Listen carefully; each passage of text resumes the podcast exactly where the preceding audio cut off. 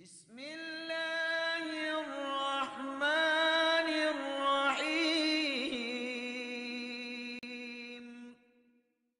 Beliau juga termasuk orang yang punya kiprah besar sekali untuk membebaskan beberapa wilayah di wilayah Rusia, ya, melanjutkan e, pembebasan wilayah-wilayah Persia dari orang-orang Persia ini seperti Hamadan, Ar-Rai, Ad-Dinaur, ya. Dan yang paling masyhur ada perang namanya perang Nahawan. Perang Nahawan ini termasuk perang yang sangat besar teman-teman sekalian. Orang Persia waktu itu jumlahnya 150 ribu orang. 150 ribu orang melawan muslimin 30 ribu orang. Pada saat itu teman-teman sekalian, Umar bin Khattab ya, menulis surat dengan mengatakan dengan nama Allah yang Maha Pengasih lagi Maha Penyayang dari hamba Umar Amir Mukminin kepada An-Nu'man bin Muqarrin. Nu'man bin Muqarrin ini pada saat itu panglima perang. Kalau tiba surat ini, eh, maaf.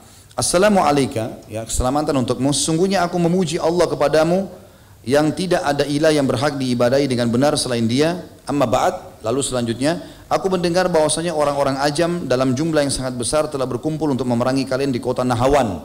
Jika suratku ini tiba sampai di tanganmu, berangkatlah bersama kaum muslimin yang ada bersamamu dengan perintah, pertolongan dan kemenangan dari Allah. Jangan membawa mereka ke tempat yang, yang menakutkan karena akan menyakiti mereka, jangan menahan hak mereka karena itu berarti engkau membuat mereka ingkar dan jangan membawa mereka masuk hutan. Seseorang muslim lebih aku sukai daripada seratus ribu dinar. Wassalamu alaika. Ya. Berangkatlah ke arah yang semestinya sehingga engkau tiba di wilayah Al-Ma'ah nama sebuah tempat kata Umar aku telah menulis surat kepada penduduk Kufa agar mereka berangkat dan bertemu denganmu di sana. Jika pasukanmu telah berkumpul berangkatlah ke Al-Fairuzan. Dan siapa pun dari orang-orang Ajam atau orang Persia dan selain mereka yang bergabung dengannya mohonlah kemenangan kepada Allah dan perbanyak ucapkan la haula wala quwata illa billah. Ini dulu potongan suratnya Umar kita bahas teman-teman. Ini termasuk surat penting yang ulama jadikan tolok ukur untuk setiap panglima perang menasehati orang-orang atau setiap pemimpin wilayah menasehati panglima perangnya. Jadi harus perintahnya seperti ini ya. Pasukan muslimin tidak boleh dibawa ke tempat yang menakutkan. Pasukan muslimin tidak boleh dimasukkan ke dalam hutan kecuali memang dasarnya itu hutan. Tempat yang tertutup sehingga tidak tahu mana yang dibunuh gitu kan. Dan jangan juga sampai mengambil hak mereka. Misalnya tidak dikasih makan, tidak dikasih minum, tidak dikasih waktu istirahat. Ini semua tidak boleh. ya Seperti itulah gambarannya. Dan selalu perbanyak kalimat la haula wa la quwata illa billah. Lawan mereka dengan cara seperti itu. Lalu Umar juga menulis surat ke gubernur Kufa pada saat itu agar menyiapkan pasukan menuju ke Nahawan dan dipimpin oleh Hudzaifah bin Yaman. Lalu Umar menggabungkan antara dua sahabat ini Nu'man ibn Muqarrin Umar tunjuk sebagai panglima perang kemudian kalau Nu'man ibn Muqarrin meninggal radhiyallahu anhu maka digantikan oleh Hudzaifah bin Yaman berkecamuklah peperangan yang sangat dahsyat pada saat itu teman-teman sekalian. Sampai muslimin 30 ribu ini seperti dia bahasakan uh, dalam buku-buku sejarah ya. Termasuk bahwa kita menyebutkan seperti burung alap-alap yang berkibar menangkap mangsanya. Artinya burung-burung yang memang pemangsa yang menerkam dan mencengkram uh, mangsa-mangsanya. Sehingga tidak ada yang bisa melawan.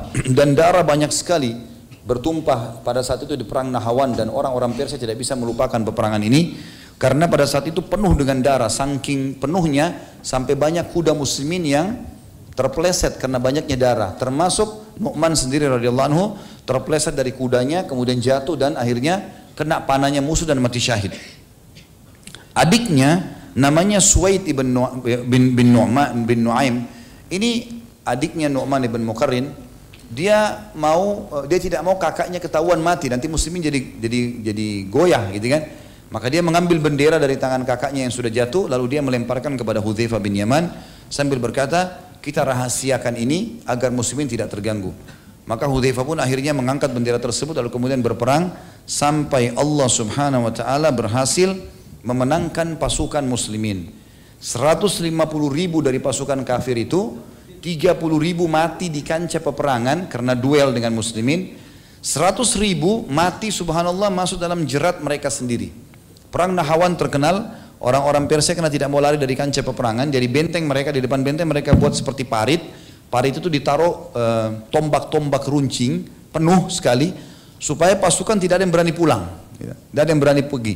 Jadi mereka kalau balik pasti harus lewat itu dan kena, nggak bisa kecuali ada jembatan, jembatan pun dia dari benteng ya, dibuka. Maka akhirnya 100 ribu orang ini mereka kena terpukul mundur, mereka pada jatuh dan mereka saling ingat ikat rantai satu sama yang lain sehingga tidak bisa lari kan gitu. Satu jatuh tertarik semua, 100 ribu orang mati di situ. Disebutkan dalam buku sejarah dari kaum orang-orang musyrik ini.